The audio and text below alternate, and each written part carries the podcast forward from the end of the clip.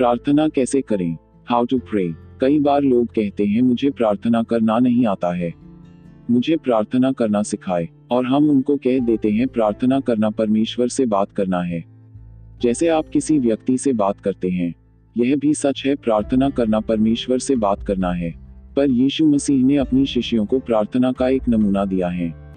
जो मती छह का नौ से तेरह आयत में है, उसमें इस प्रकार लिखा है सो तुम इस रीति से प्रार्थना किया करो, हे हमारे पिता, तू जो स्वर्ग में है, तेरा नाम पवित्र माना जाए। तेरा राज्य आए, तेरी इच्छा जैसी स्वर्ग में पूरी होती है, वैसे पृथ्वी पर भी हो। हमारी दिन भर की रोटी आज हमें दे, और जिस प्रकार हमने अपने अपराधियों को क्षमा किया है, वैसे ही तू भी हमारे अपराधों को क्षमा कर। और हमें परीक्षा में न ला परंतु बुराई से बचा, क्योंकि राज्य और पराक्रम और महिमा सदा तेरे ही हैं। आमीन। इस प्रकार प्रभु यीशु ने हमें प्रार्थना करने को कहा है। एक बात मैं यहाँ पर बोलना चाहता हूँ कि कई बार इस प्रार्थना को लोग प्रभु की प्रार्थना कहते हैं। बल्कि यह तो शिष्यों की प्रार्थना है, क्योंकि इसमें इस प्रकार भी कहा गया है कि हमारे अपराधों को क्षमा कर। बाइबल बताती है पहला पत्रस दो के बाईस में, न तो उसने पाप किया और न उसके मुँह से छल की कोई बात निकली। और पहला यूहन्ना तीन पाँच और तुम जानते हो कि वह इसलिए प्रकट हुआ कि पापों को हर ले जाए। और उसके स्वभाव में पाप नहीं। वापस अपने विषय पर आते हैं कि प्रार्थना कैसे करें। यीशु मसीह ने हमें इस प्रार्थना में चार बातें, या, रीति सिखाई है जब हम प्रार्थना करें। चार बातें इस प्रकार है। सो तुम इस रीति से प्रार्थना किया करो। पहले प्रेज स्तुति, प्रशंसा की वह कौन है। जैसे वह पिता है सृष्टि सृष्टिकर्ता परमेश्वर है, और वही आपका उद्धारकर्ता परमेश्वर है आदि। और जो परमेश्वर ने आपके लिए किया है, उसके लिए उसका धन्यवाद दें, और उसके स्तुति प्रशंसा करें।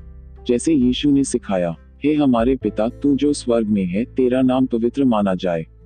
दूसरा है रिपेंट पश्चाताप, अपने अपराधों, गलतियों और पापों के लिए क्षमा मांगना, और जो आज्ञा मानने में आप चूक गए, उसके लिए क्षमा मांगना। जैसे यीशु ने सिखाया, और जिस प्रकार हमने अपने अपराधियों को क्षमा किया है, वैसे ही तू भी हमारे अपराधों को क्षमा कर।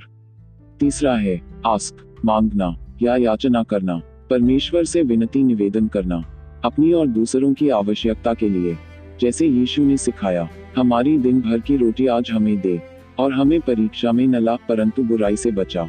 चौथी रीति है ईद समर्पण करना डॉट या मान लेना, एक अच्छे शिष्य के समान अपना जीवन परमेश्वर को समर्पण करना और यह मानना कि, प्रभु परमेश्वर आपकी इच्छा पूरी हो, मैं घाटू और आप बढ़े। आप मेरे अच्छे चरवाहा हैं, जैसे यीशु ने सिखाया। तेरा राज्य आए, तेरी इच्छा जैसी स्वर्ग में पूरी होती है, वैसे पृथ्वी पर भी हो।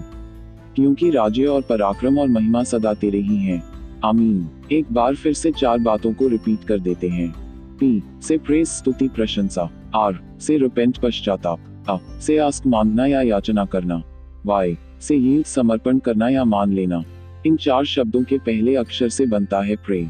प्रार्थना। तो जब आप अपनी व्यक्तिगत प्रार्थना करें, इन चार शब्दों को अपनी प्रार्थना में रखें क्योंकि यह तरीका यीशु मसीह ने अपने शिष्यों को सिखाया था जो हमारे लिए भी लागू होता है। प्रभु, आप सबको आशीष दे और आपका प्रार्थना का जीवन प्रभावशाली हो और आपका परमेश्वर के साथ नजदीकी का संबंध हो, यह मेरी प्रार्थना है। आपका धन्यवाद वीडियो देखने के लिए। मेरा आपसे यह निवेदन है कि यह वीडियो आप अपने विश्वासी भाई बहनों के साथ शेयर करें। क्या पता किसी के व्यक्तिगत प्रार्थना का जीवन और अच्छा हो जाए। और अगर आप पहली बार इस चैनल पर आए हैं, आपका स्वागत है। सब्सक्राइब करना न भूले और बेल आइकन भी दबा देना। जब भी हम वीडियो डालेंगे, आपको नोटिफिकेशन आ जाएगा। धन्यवाद एक बार फिर से सभी को। प्रभु आशीष दे।